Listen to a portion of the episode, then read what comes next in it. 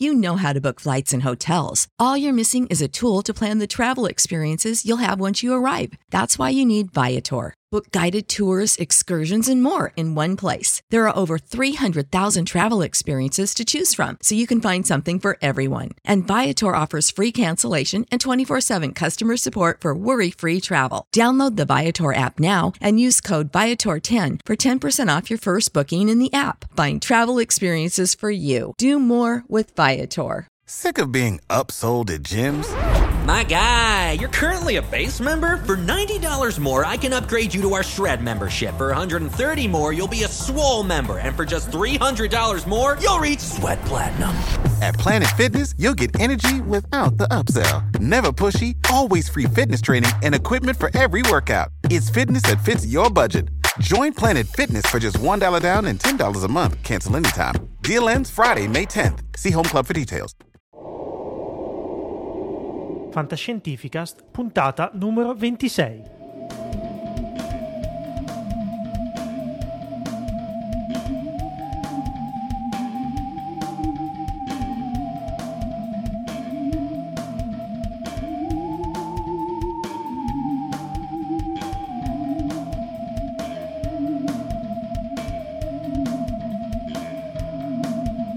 Benvenuti a Fantascientificast, podcast di fantascienza e cronaca della galassia, puntata numero 26, sempre in studio Paolo Bianchi e Omar Serafini. Abbiamo una puntata particolarmente track oriented, questa puntata numero 26, parleremo anche di eh, fatti poco purtroppo belli come la eh, morte di un grande scrittore come Jack Vance e eh, infine concluderemo con un po' di attualità fantascientifica. Eh, come sempre, il nostro ospite d'onore viene da digitalia.fm, tra le altre cose. Esatto. e oggi appunto ci parla di questo gran maestro della fantascienza scomparso eh, il maggio scorso, il 26 se non mi sbaglio, ovvero Jack Vance, del quale abbiamo già parlato in una vecchia puntata di eh, Fantascientificas, ma giustamente oggi si merita una monografia, diciamo, della nostra sì. fantascienza Gold Edition. E quindi cedo la linea a te, il prof, molto volentieri. My God, it's full of stars.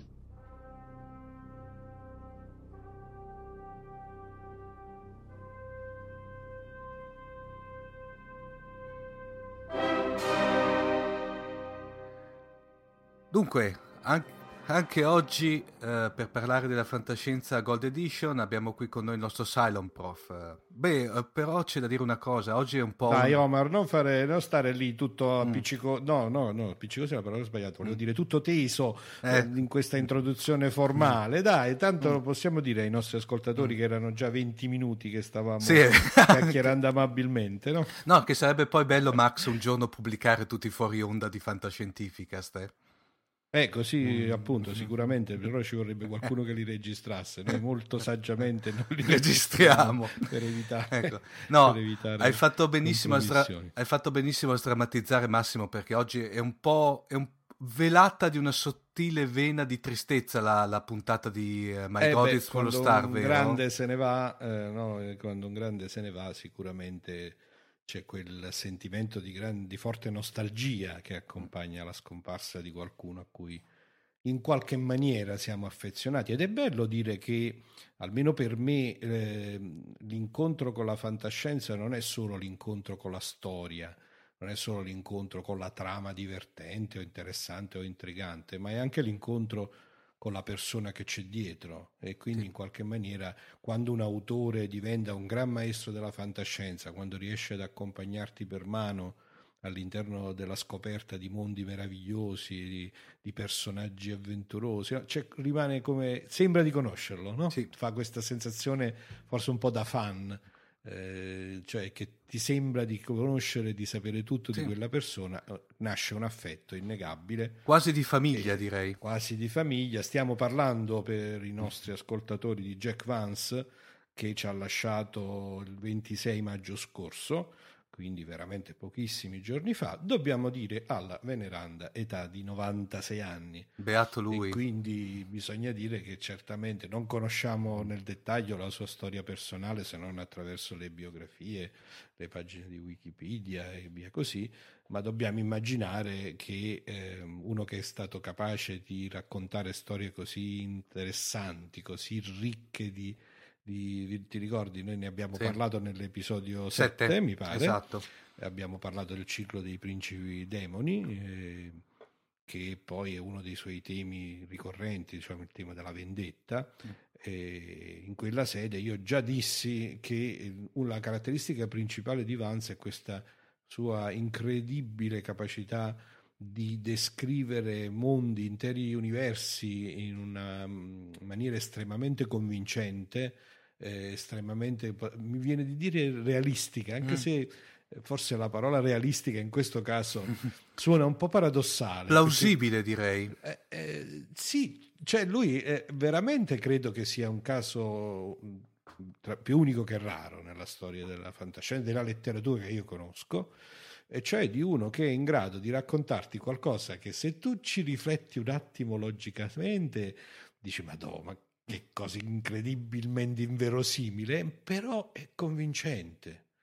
Cioè lui dà il sapore eh, esotico di questi mondi infiniti, delle tante varietà possibili di, eh, come dire, di ramificazione della mm-hmm. storia umana, delle credenze, delle culture, delle, dei modi d'uso, di stare insieme, no?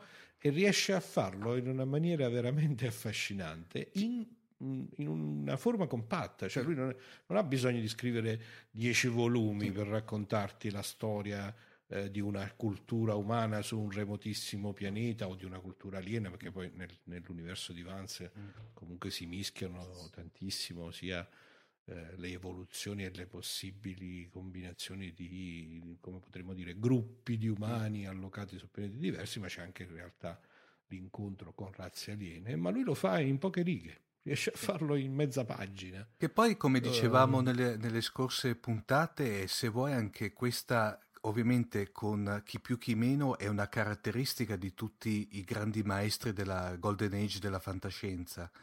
Il fatto di eh, avere di... il fatto di, di, di costruire sì. universi credibili, sì.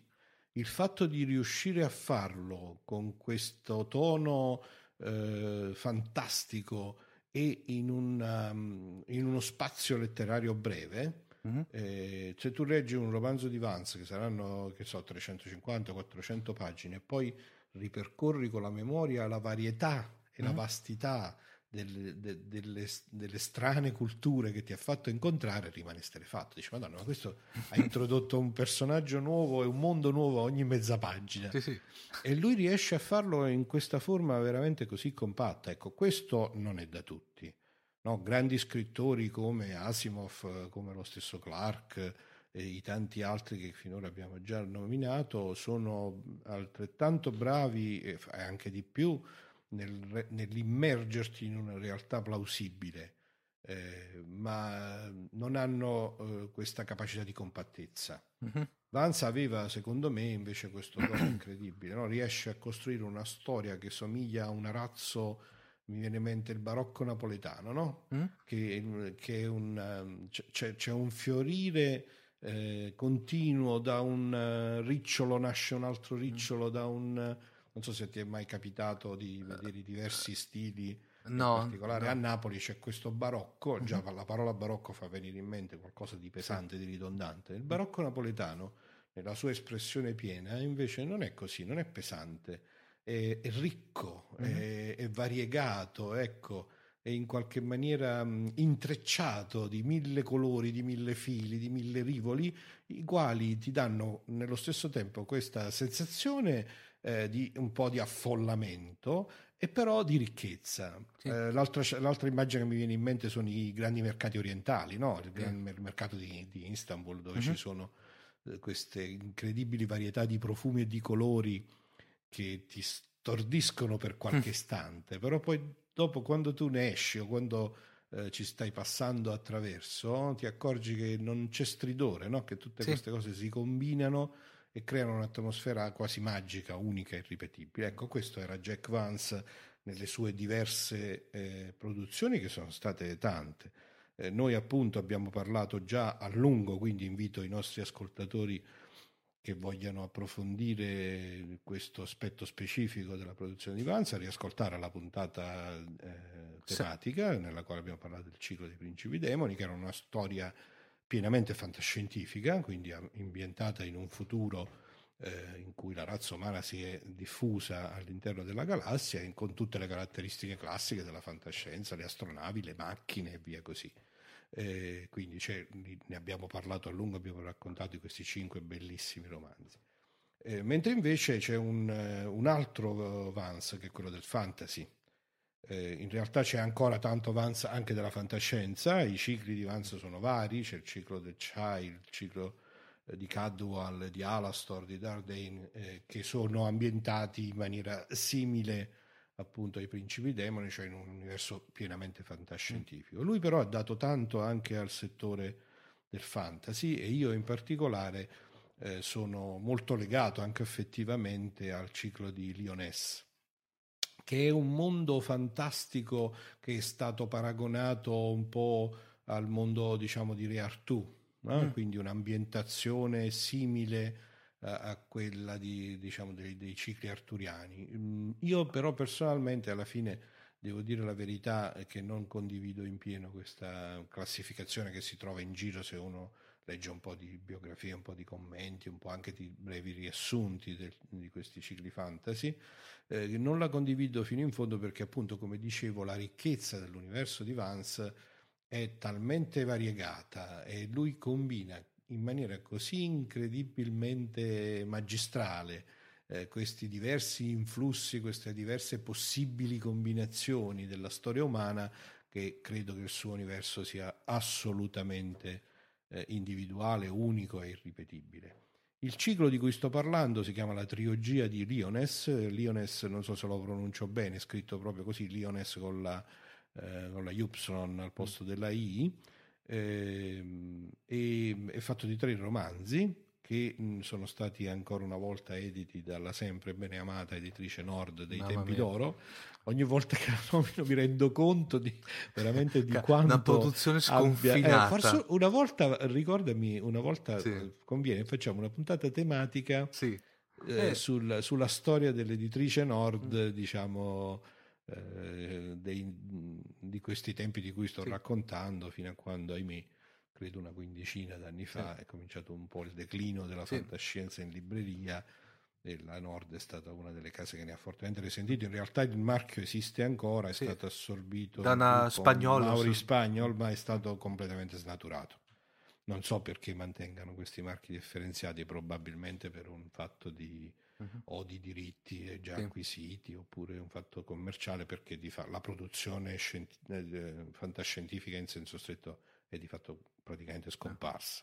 Poi c'ho le mitiche, e... le mitiche edizioni argento e oro. Te, esattamente. C'erano queste tre, eh, quelle che io insomma, sono cresciuto con queste tre collane, Cosmo Oro, mm. Cosmo Argento e, eh, e, poi c'era appunto Fantasy, mm. che non ricordo, Fanta Collana, è la Fanta Collana che pubblicava appunto i, i romanzi squisitamente fantasy, tra cui questi tre che si intitolano in italiano Lyonesse, La Perla Verde e Maduc.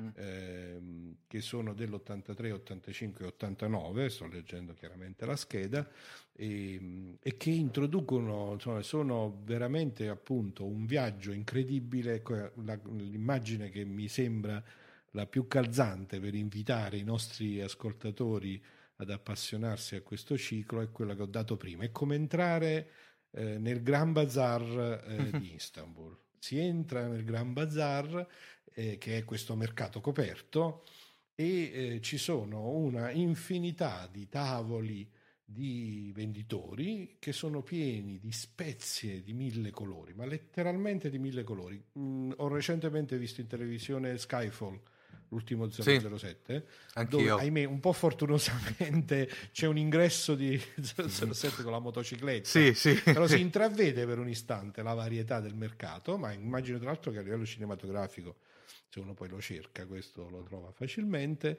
e comunque entrando in questo gran mercato, eh, in questo gran bazar, si viene letteralmente travolti da questa varietà di colori, di odori, di profumi, dalle, eh, poi dai, dai, dalle, dagli urti, dalle spinte della gente che si accalca, sì. i venditori poi che hanno una eh, un modo tutto loro, no? per certi versi forse un po' invasivo rispetto alla nostra sensibilità. Max, un po' più occidentale, però io lo trovo piacevole perché poi beh, sono un popolo raffinatissimo. Sì. Permettimi la citazione musicale, citerei Black Market dei Water Report. Meraviglioso, stiamo facendo qualcosa di sinestesiante stasera, abbiamo eh? mischiato colori, odori, eh, musica eh, e poi la fantasia, la fantasia che davvero contraddistingue questa capacità di Vance di raccontare storie incredibili che hanno dentro di sé tutti i parametri del poema cavalleresco, ma anche della parodia, eh, della messa in berlina delle, eh, delle istituzioni, delle gerarchie, delle, eh, diciamo di tutte quelle delle burocrazie. È veramente, veramente un'esperienza da fare. Io raccomando a tutti di cercare i romanzi di Vance eh, questi due cicli no? quello dei principi demoni per rappresentare l'anima fantascientifica e questo di Lyonès per rappresentare l'anima fantasy sono due eh, colonne portanti della sua produzione che però poi è vastissima e quindi in realtà per, per chi scopre e si appassiona a questo autore c'è veramente tantissimo da fare. E come dicevamo nel, nella nostra chiacchierata prima di cominciare la registrazione, eh, è chiaro che stiamo celebrando, eh, ricordando qualcuno che non c'è più. Però io credo che mh, al di là adesso delle credenze personali, religiose, eh, un appassionato di fantascienza ha dentro di sé questa curiosità dell'infinità dell'universo, no? mm. in tutte le dimensioni peraltro, non perché diciamo, si esplora la vastità della galassia, eh, delle galassie, l'immensità dello spazio, ma anche l'immensità del tempo. No? E questa, ansia verso l'infinito, questa passione per le storie, eh, per questo alzare lo sguardo al di là di quella che è la nostra esperienza in questo momento nel tempo e nello spazio, secondo me non può non nascondere il sogno che tutti noi abbiamo, il desiderio che portiamo nel cuore, e cioè che questo, eh, questo fatto che eh, queste persone non ci sono più eh, per, è però il, è come, soltanto un passaggio di un qualche tipo. Sì. Speriamo di... C'è una bella foto proprio su Wikipedia eh, di Vance che mh, tra le tante altre passioni che aveva c'è, lui, mi, sembra che sia al timone sì. di una barca a vela no? sì. che guarda verso l'infinito. E, e, quindi diciamo io spero di incontrarlo diciamo, magari non prestissimo perché no. ahimè, ho, Max, ho, un dai. po' di doveri però sono ancora poi, sulle spalle con i miei cinque figli però spero di incontrarlo davvero un giorno e di potermi far raccontare in diretta una bella storia navigando con lui su una bella barca a vela. E a questo proposito mi viene in mente un cliffhanger, mm? Perché c'è un ciclo che mischia fantascienza, fantasy e magia, di cui parleremo prossimamente, che è il ciclo del porto dei mondi incrociati. Mamma mia, che vi lascio qui, eh, eh che la, quando poi ne parleremo capirete perché mi è venuto in mente, perché anche lì c'è questa capacità dello scrittore di cui ancora non vi dico nulla, ma che evoca queste immagini meravigliose di que- che il veliero, eh, stasera sto andando un po', scusami, i, miei, i nostri ascoltatori mi, mi scuseranno, mi scuserai anche tu, ma sto andando no, un po' a immagini. No, per l'amor del cielo. Anche emozionato. No, eh, perché ehm, il veliero, no? la nave a vela, la barca a vela, mm. è, qua, è una delle cose più belle che ha fatto l'uomo.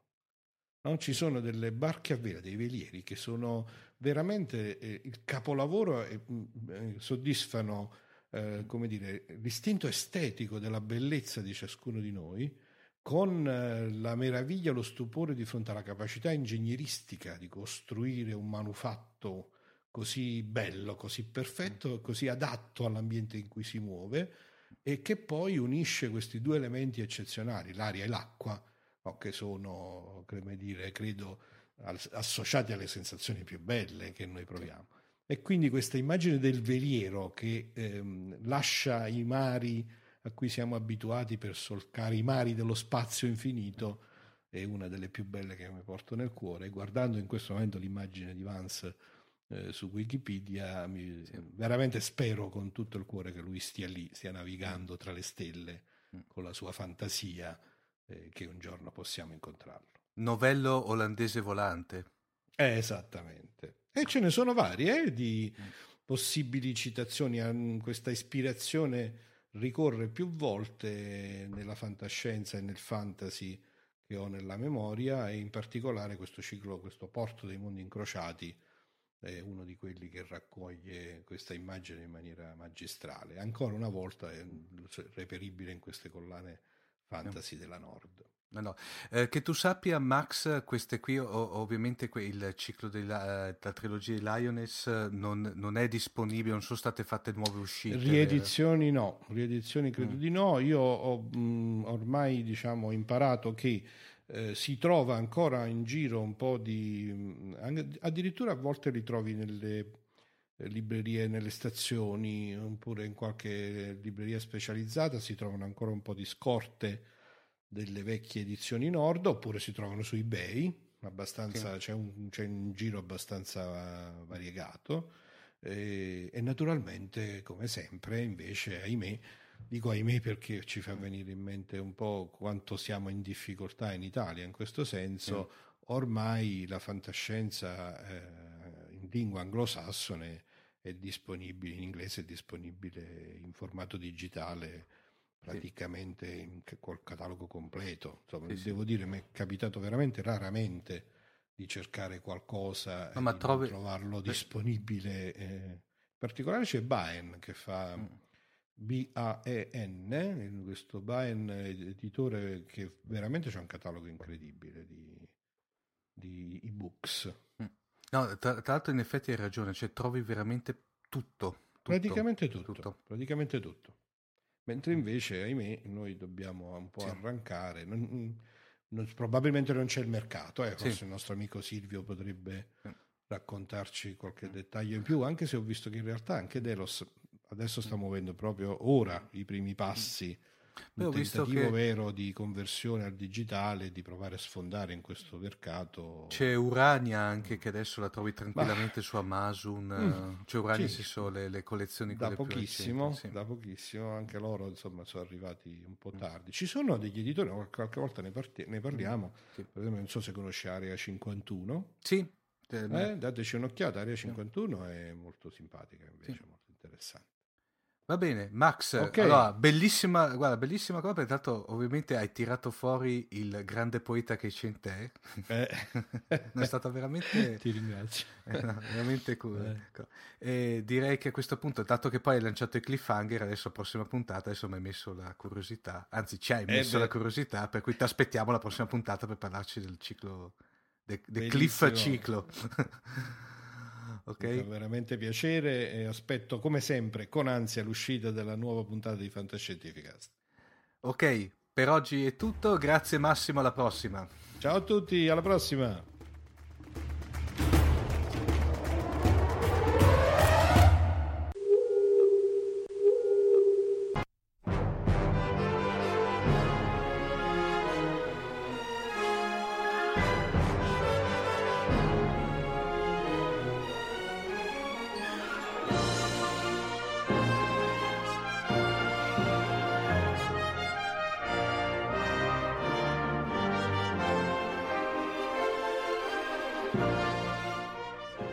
Come ogni anno, eh, scusate il tono solenne della, dell'introduzione, abbiamo qui con noi con immenso piacere il nostro inviato speciale, la nostra maglietta rossa della situazione. Eh, cavoli tuoi adesso.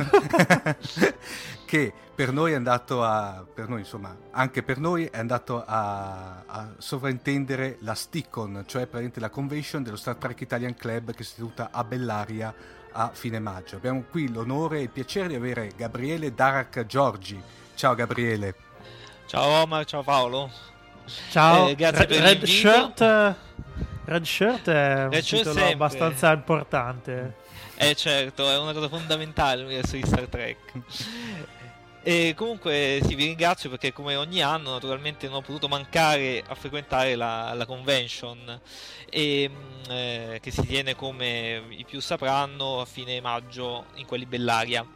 È una convention che comunque si va allargando sempre di più perché quest'anno già l'anno scorso era estesa, era stata estesa oltre che al stick ad altri club, cioè Yavin 4 e Italcon e invece quest'anno si è aggiunto un altro che sarebbe il GIC, il Gundian Italian Club, che quindi ha contribuito uh, a allargare l'offerta, perché se avevamo la fantascienza appunto di Star Trek, la fantascienza di Guerre Stellari o tutto l'ambito fantastico, poi anche la fantascienza letteraria, eh, quest'anno abbiamo avuto anche la sezione, se vogliamo, anime, ovviamente con un occhio di riguardo per Gundam, ma anche più in generale.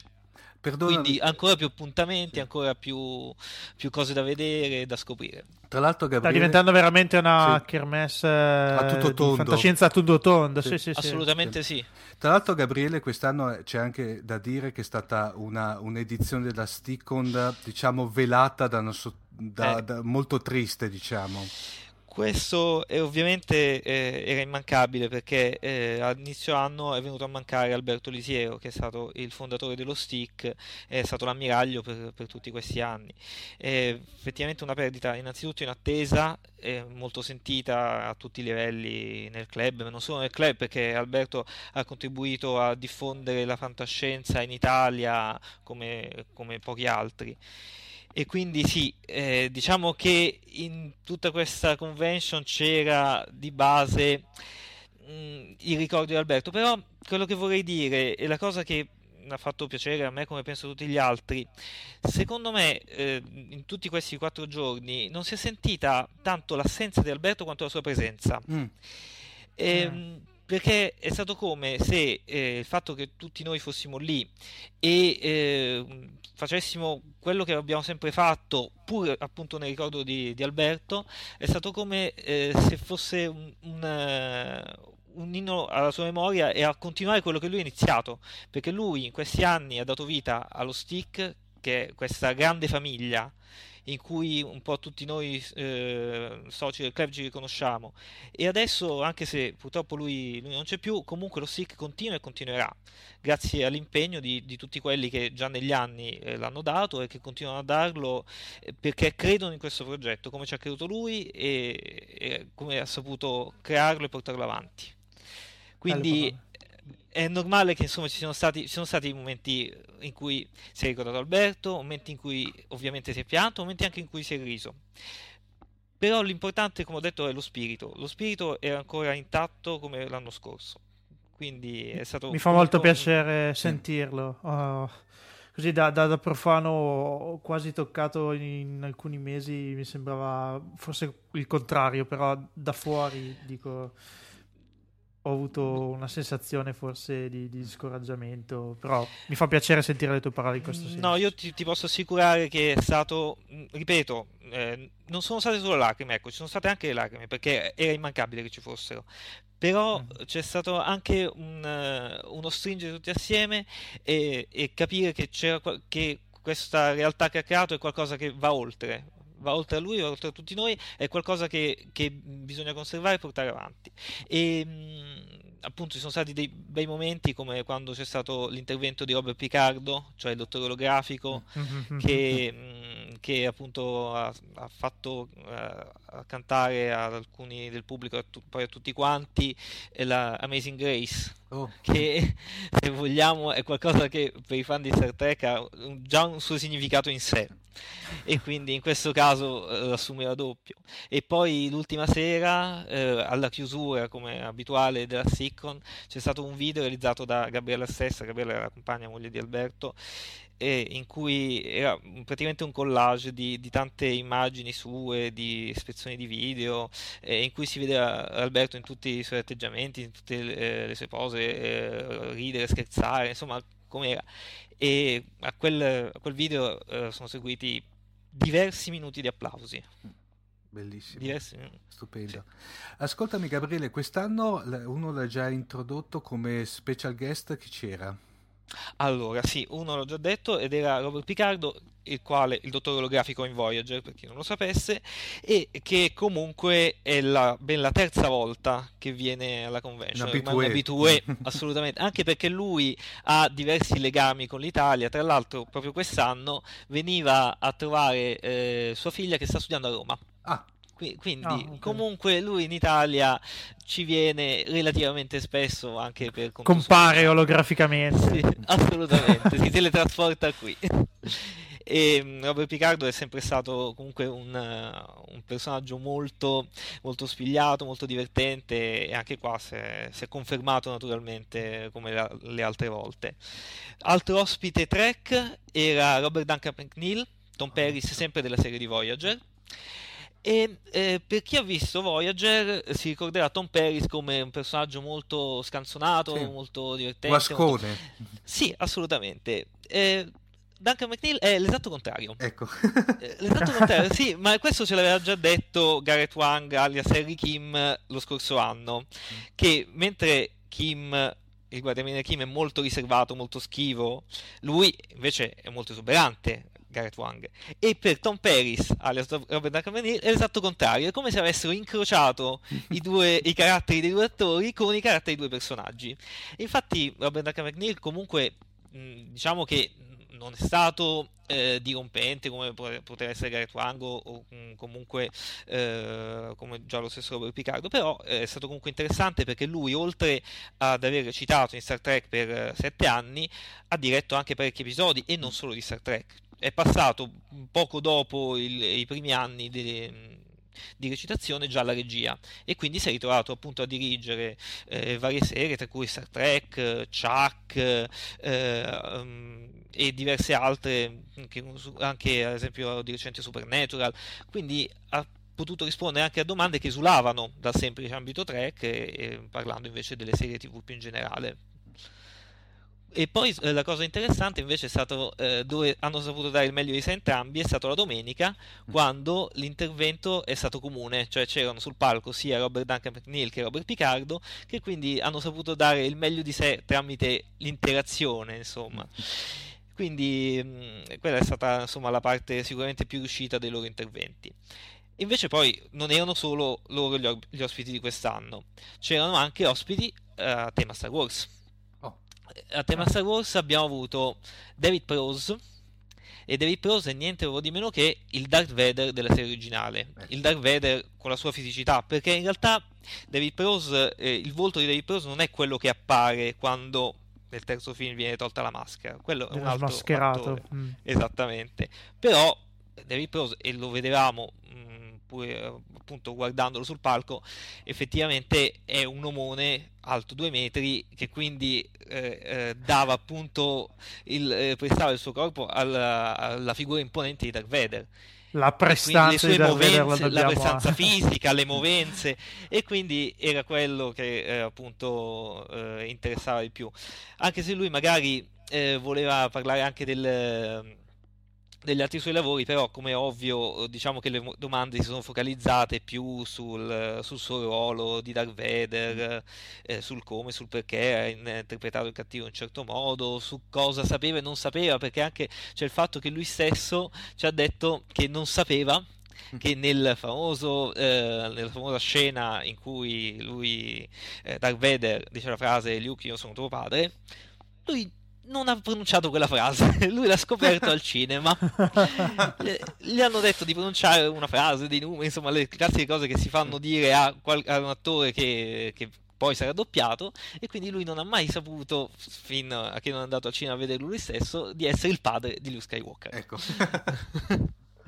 e poi l'altro, l'altro eh, ospite è stato invece eh, l'attore che impersonava Boba Fett che quindi eh, pure lui era, era, comunque un personaggio che non, eh, che non era mai apparso sotto la maschera. Eppure lui ha comunque un uh, passato in cui ha avuto altri, altri, ruoli e quindi ci ha parlato sia appunto del, suo impegno in, uh, in, Guerre Stellari sia poi appunto di qualche suo ruolo in, uh, soprattutto appunto nell'ambito inglese. E, um, Poi invece avevamo pure un ospite d'onore che non è tanto legato alla fantascienza, però al fantastico sì. Infatti, grazie alla Italcon abbiamo avuto le, la presenza di Dario Argento. Oh. Dario ah. Argento, che quindi in Italia arcinoto, ma noto anche all'estero, naturalmente, non ha bisogno no, di presentazioni. Che... Uno dei maestri e... dell'horror, tant'è che esatto. penso che proprio gli abbiano dedicato una rassegna che aveva un respiro abbastanza internazionale, se non mi sbaglio, qualche anno fa. Mm-hmm. Se mi sbaglio, su Sky comunque avevano fatto, sì. cioè l'avevano inserito a pieno titolo nei maestri dell'horror a livello proprio internazionale. Certo, certo. Beh, ovviamente. Infatti ehm, Da Argento è stato eh, comunque invitato anche perché gli è stato consegnato un premio intitolato appunto ad Alberto Lisiero per la diffusione del fantastico in Italia. E quindi questo è il primo anno ovviamente che questo premio viene istituito e quest'anno è andato a lui per il suo impegno che, mm, che adesso sta approfondendo nel, eh, in una serie, eh, aspetta, quella che sta... Eh, quella che lui sta producendo adesso, non mi ricordo il titolo in questo momento, comunque una serie fantastica eh, che, mh, mm, che, che, sta producendo qua inItalia. La, la metteremo nelle note sì. comunque, non ti preoccupare. Sì, sì, sì, benissimo. Tra l'altro Gabriele era anche presente un, uh, un caro amico uh, che conosco personalmente, tra l'altro un nostro, un nostro anche ascoltatore che è Luigi Cozzi. Sì, Luigi Cozzi è il secondo anno che viene, era già venuto l'anno scorso e quest'anno è stato proprio lui a presentare Dario Argento, a fargli qualche domanda, quindi anche Cozzi sta diventando un abitué. Sì. Tra l'altro eh, Paolo, nota, nota di eh, redazionale, uh-huh. Luigi Cozzi è uno degli eh, proprietari di una, eh, della, di una eh, delle pizze originali del Godzilla del 54, eh? Cioè proprio a, a, a, a è il tuo... sì sì è un mio mito è Luigi il è tuo esatto Penso. Invece, ascolta, e sulla Sticon, diciamo, alleggiava un pochino l'imminenza dell'uscita, insomma, sì. dell'ultimo Assolutamente, assolutamente. Infatti c'era un po' di divisione tra coloro che il film l'avevano già visto per qualche motivo, tipo Gabriella stessa è andata a Londra a vederlo, uh-huh. e poi naturalmente eh, una parte dello SIC ha collaborato al, al, al doppiaggio, all'adattamento, quindi già sapevano molte cose, invece coloro che per un motivo o per l'altro ancora non l'avevano visto il film. Tant'è vero che il numero che è stato distribuito poi eh, di Star Trek Magazine è praticamente quasi eh, nel suo, nella sua totalità dedicato al film sì. e quindi proprio nell'editoriale scr- c'era scritto Mm, se non l'avete ancora visto, è meglio che questo, questo numero di rivista lo chiudiate, lo mettiate da parte, poi dopo che avete visto il film lo riaprite e lo leggete con calma. Mm. Cosa che io ho, naturalmente ho fatto perché non mi andava di spoilerarmi tutto quanto il film, eh, e invece lo volevo vedere, insomma, con, eh, sapendo il meno possibile, diciamo. Cosa che è già piuttosto difficile di questi tempi. Esatto. E, e, qui ci ricolleghiamo a, a, diciamo, al fatto che Gabriele ti ha avuto, beh, non dico la fortuna, dipende dai punti di vista, Beh. fortuna no, poi dopo starà ai nostri ascoltatori dopo averlo mm-hmm. visto giudicare, eh, certo. eh, hai avuto la, l'opportunità di vedere la premiere, uh, la premiere de, sì. di Into the Darkness. Esatto, perché è stata fatta una premiere sia ieri, eh, cioè è stata fatta il mar- martedì 4 uh, mm. giugno, eh, sia a Roma che a Milano, in versione originale e quindi mm, in inglese sottotitolato. Devo dire innanzitutto che mm, anche se noi abbiamo un'ottima scuola di doppiaggio, però sentire la voce originale di Benedict Cumberbatch e degli altri in effetti ha un, un suo sapore particolare, quindi è sicuramente un titolo di merito. Però comunque sia eh, la cosa importante è che eh, abbiamo potuto finalmente vedere questo film su cui ci sono state tante una ridda di ipotesi su chi potesse essere il cattivo, che cosa poteva succedere, perché il trailer lascia intendere certe cose e due anni uno... e mezzo siamo andati avanti. Eh, esatto. certo, certo. No, io eh, naturalmente non voglio fare spoiler per coloro che non hanno ancora visto, cercherò di dire qualcosa nei limiti del possibile. Mm. Ehm allora, innanzitutto, beh, ovviamente a livello visivo è un film, un ottimo film che sfrutta tutti gli effetti speciali, la tecnologia a disposizione, poi è un film molto ricco di azione, come era del resto il precedente. Abrams ci ha abituato a queste cose e magari qualche fan di vecchia data può storcere il naso, però, però al giorno d'oggi fare uscire un film nelle sale che non abbia un po' di scene d'azione sicuramente sarebbe improponibile. Quindi le scelte di Abrams da questo punto di vista sono facilmente comprensibili. Per quanto riguarda invece l'ambito più propriamente track, eh, quello che ho trovato di molto scaltro da parte di Orce e Kurtzman, gli sceneggiatori, eh, è stato che loro, come dire, è, per un fan di Star Trek è come se lo, ehm, si giocasse a carte con lo stesso mazzo, ma le carte che distribuiscono sono diverse da quelle che conosciamo. Cioè ci sono tutti gli elementi mm che si ricollegano, che, che, sono gli stessi di altre cose già viste, ma messi in modo diverso. È un paragone interessante, sì. nel senso che forse rende davvero l'idea su, su, anche sull'impatto che mi ha dato personalmente il primo film. Sì, sì, sì, infatti. Termini nel senso che loro sono riusciti appunto a catturare naturalmente l'attenzione di chi Star Trek non l'ha mai visto, perché questo è uno dei primi scopi dei film di Abrams, cioè diffondere il marchio di Star Trek a persone che non lo conoscono. Però al contempo strizzano l'occhio al vecchio fan, perché gli dicono cose che già sa, ma in modo diverso. E quindi secondo me in questo sono riusciti. Poi ovviamente quando uh, i fan di Star Trek vedranno il film capiranno meglio quello che intendo. E ehm, poi, peraltro, a livello eh, c'è qualche buchetto di trama qua e là, però cosa che non inficia il film nella sua globalità, secondo me. E poi quello che posso dire ancora, evitando gli spoiler, è che è un film che è molto, molto incentrato sull'amicizia. Mm. Ci sono varie scene, vari dialoghi che mm, cercano di, di, sondare l'amicizia, che cos'è, perché, perché si fanno certe cose per amicizia, insomma ci sono parecchi spunti, spunti interessanti che secondo me piaceranno. Te- eh, tecnicamente dicevi che ovviamente utilizzerà lo stato dell'arte per quanto riguarda effetti speciali. Il 3D come è utilizzato? Assolutamente sì. Il 3D mi è piaciuto. Di solito non sono molto amante del 3D perché lo ritengo mh, mm, utilizzato un po' a sproposito. Qui invece no. Un orpelle Devo... inutile. Scusa? Ah sì, una pelle inutile. No, sì. pelle no, in, questo, inutile. in questo caso direi di no perché eh, a parte che già comunque eh, la tecnologia 3D eh, utilizzata è molto buona, quella Real 3D, e, ehm, poi però ci sono parecchie scene in cui effettivamente viene sfruttato al meglio, cioè ad esempio eh, c'è sempre qualcosa che vola verso lo spettatore e quindi mm. mantiene, ti mantiene mm, sulla sedia, ti mantiene l'attenzione bella alta. Quindi non è utilizzato a sproposito, è fatto bene. Magari non mi sono piaciute mm, delle scelte registiche come inquadrature in cui metà dello schermo è occupata dalle spalle di, del personaggio, del, dell'interlocutore. Insomma, vabbè, però queste sono scelte registiche che possono piacere o non piacere. Diciamo...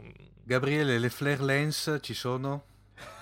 Flare lens? Co- co- come se non ci fosse un domani, come si dice.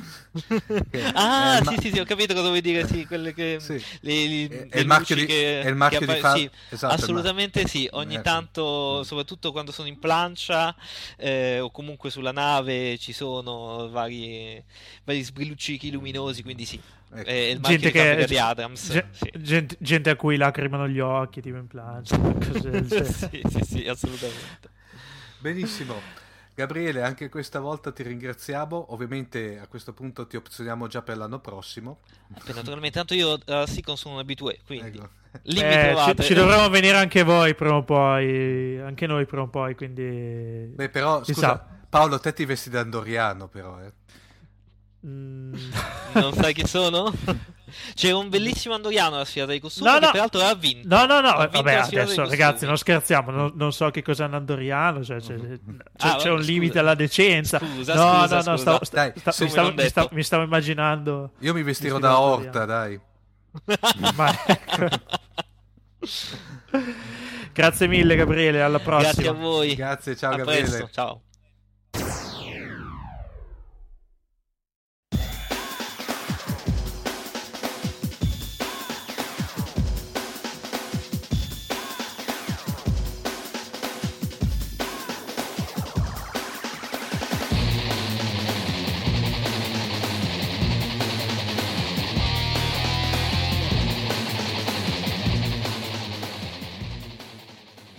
Abbiamo qua Silvio Sosio che, di fantascienza.com che è andato a vedere un film. Ciao Silvio.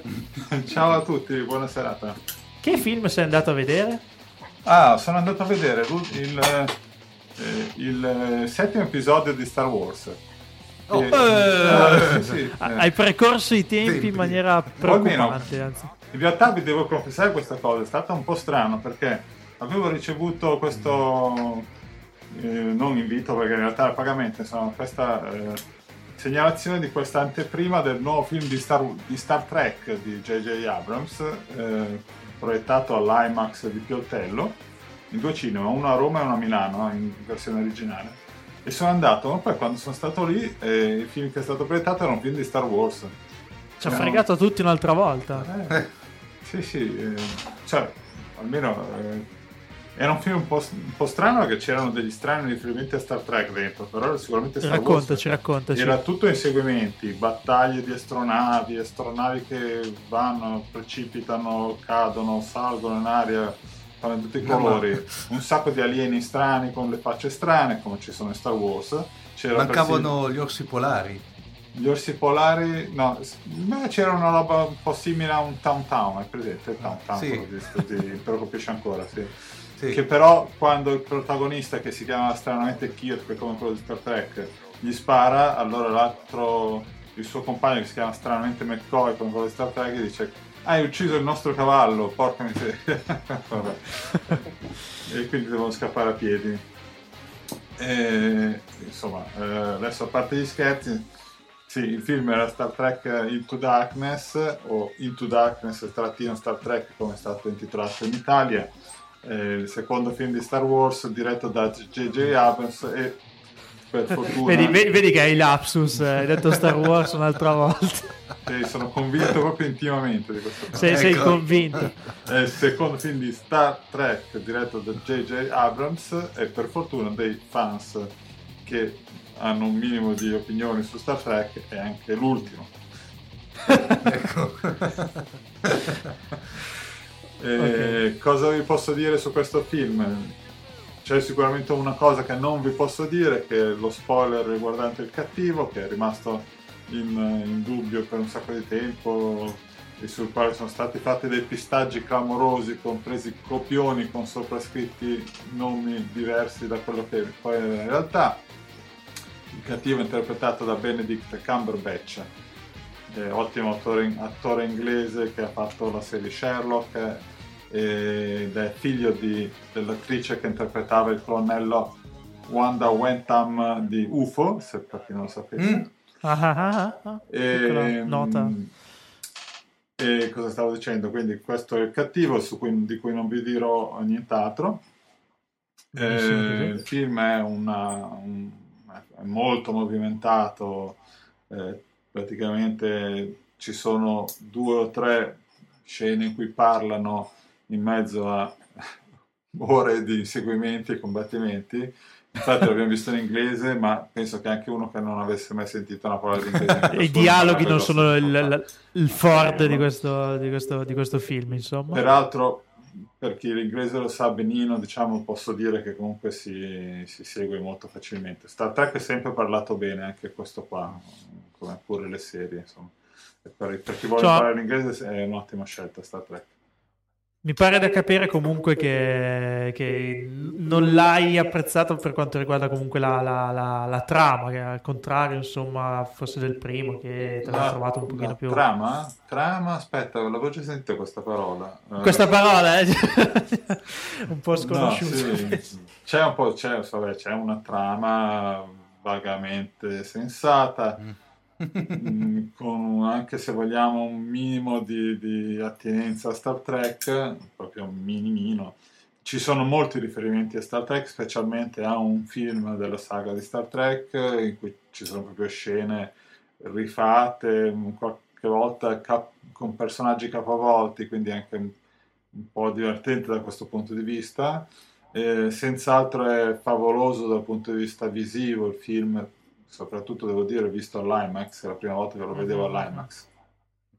Il eh, nostro collaboratore Emanuele Manco l'ha visto due volte perché l'ha visto una volta anteprima per la stampa in un cinema 3D normale e la volta dopo all'IMAX ha detto che non c'era assolutamente confronto eh, l'IMAX è tutta certo. un'altra cosa quindi qualcosa di confezionato per una visione è stato realizzato in versione IMAX insomma, quindi ah, ah, ah, trae il massimo. E tra l'altro comunque è un film che ci gioca molto su queste cose perché ci sono in continuazione scene in cui c'è gente, passano su strapiombi c'è quello che precipita c'è la strada che precipita c'è non so tutte, eh, ci sono le lance dei selvaggi che gli corrono dietro che te le vedi arrivare in faccia cioè molte scene che si vede sono proprio fatte per, per sfruttare il 3D al massimo. No, non hanno un senso vero e proprio se tutto, non... tutto a colori brillanti, stesso modo. Insomma.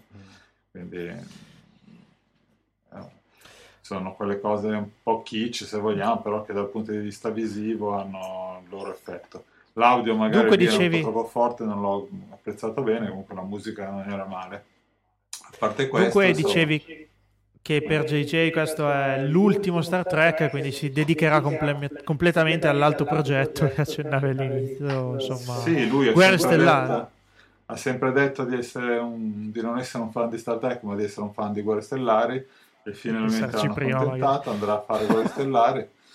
E, ma, ma, probabilmente insomma, potrà anche fare delle cose buone perché eh, si, da questo film si vede che lui è portato a fare film tipo Star Wars, cioè film molto avventurosi, eh, basati appunto su, sull'azione, su, su, queste cose qua. Devo dire in realtà anche Star Wars ha delle sue basi concettuali, insomma, anche se sono molto più labili di quelle di Star Trek. Eh, non so se Abrams eh. riuscirà a, a dare soddisfazione da questo punto di vista.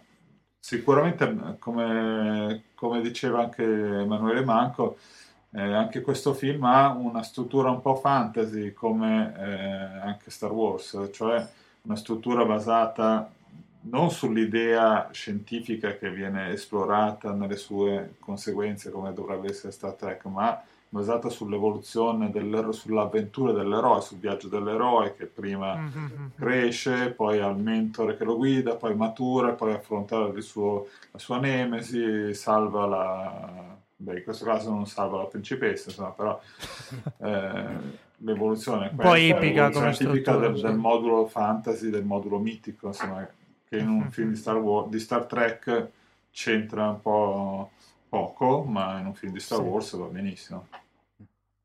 Eh, però sai, c'è sempre il rischio perché anche sull'universo espanso di Star Wars sono state fatte cose non apprezzate dai fans in passato, quindi un mago, un appassionato per carità, però non è esente dal rischio di, di, di prendere delle cantonate. Speriamo tutti di no. Però. No, però sai, dopo Jar Jar Binks qualunque cosa venga...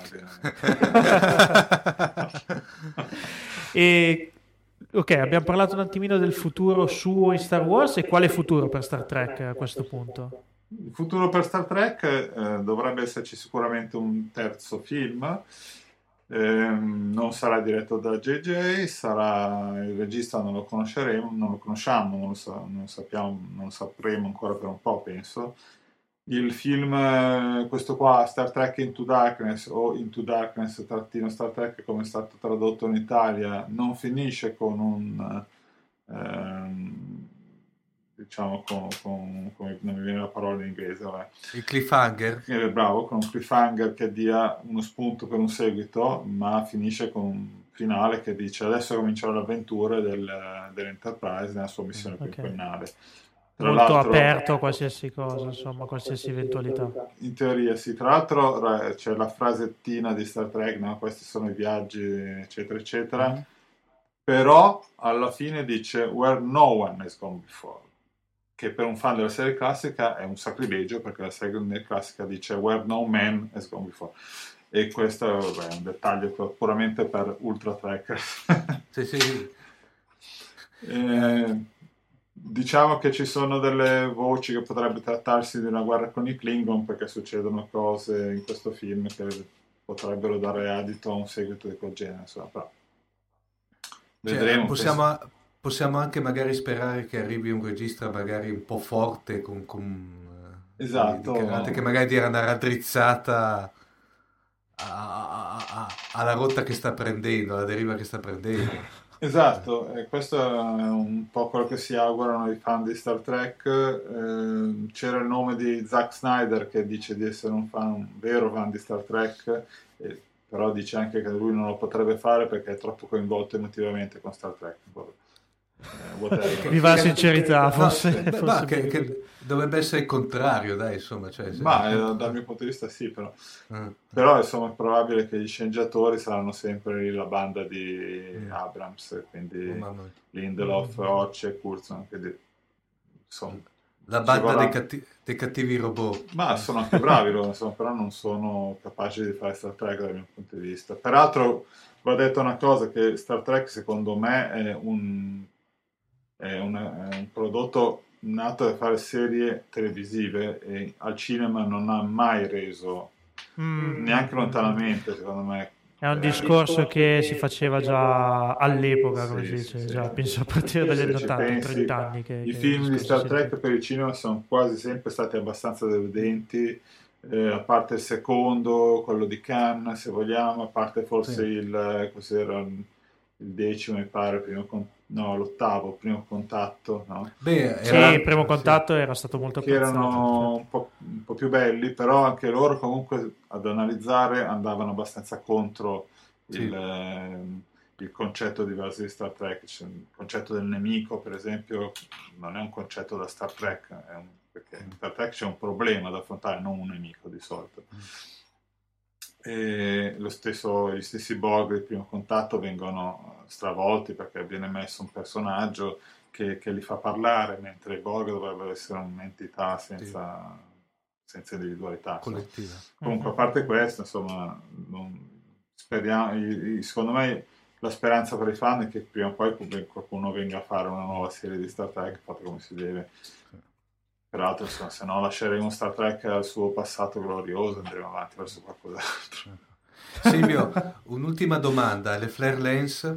Abbondanti, veramente abbondanti. C'è una scena in cui c'è la dottoressa Carol Marcus che parla in primo piano, quindi con la sua faccia che riempie quasi tutto lo schermo, c'è un lens flare che le copre tutto, oh, tutti gli occhi coperti da lens flare.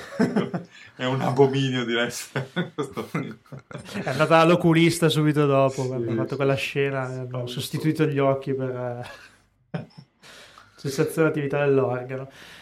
Eh, Invece lì al cinema tutti a posto, c'era, c'era l'oculista in sala, l'ha controllato sì. alla fiera. Per... okay. So che a Roma hanno distribuito gli occhialini con, eh, sì, personalizzati con, con, Star Trek, però non erano gli occhialini per vedere il film, perché erano occhialini per un altro tipo di 3D e in quel film lì invece c'erano, dovevano essere usati gli occhialini quelli attivi, quindi ti davano gli occhialini per vedere il film che poi dovevi restituire e ti davano anche gli occhialini con il con la personalizzazione da portare a casa. Ecco. Fantastico. A Milano non, da, non li davano invece, peccato. Azzeccati. Va bene Silvio, grazie per questa recensione e breve trattazione sull'ultimo film di Star Trek. Andremo sicuramente a vedere, uscirà il 12 in Italia, giusto? Giusto il 12 giugno. Ok, quindi saremo tutti al cinema a farci accecare. Ti ringraziamo e ci sentiamo la prossima volta. Ciao. A presto, ciao ciao a tutti.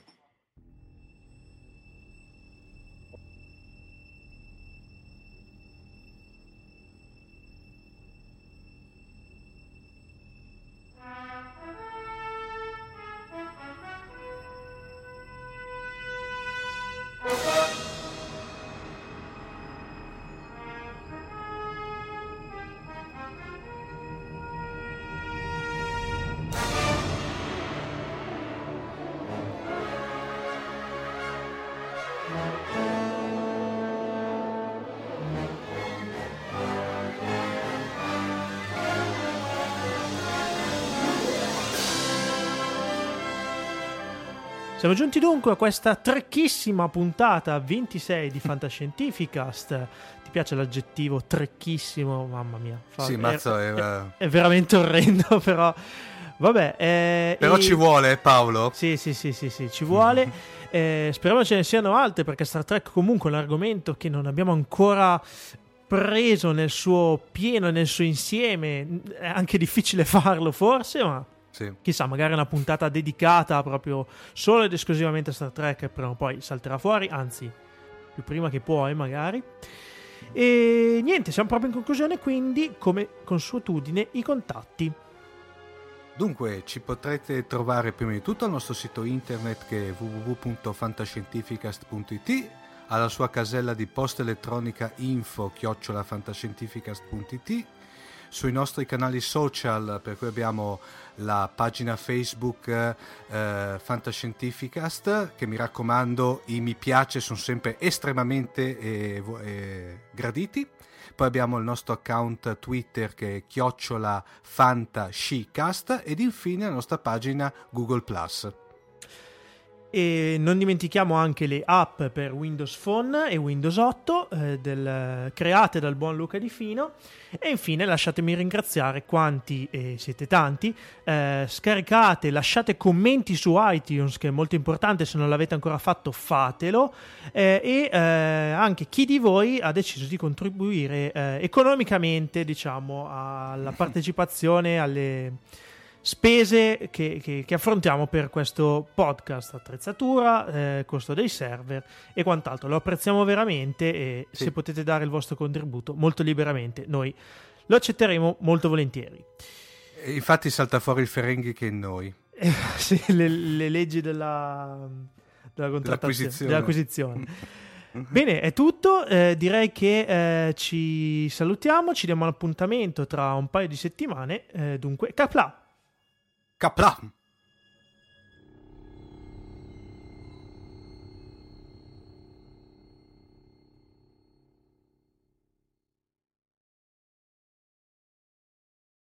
Save big on brunch for mom, all in the Kroger app.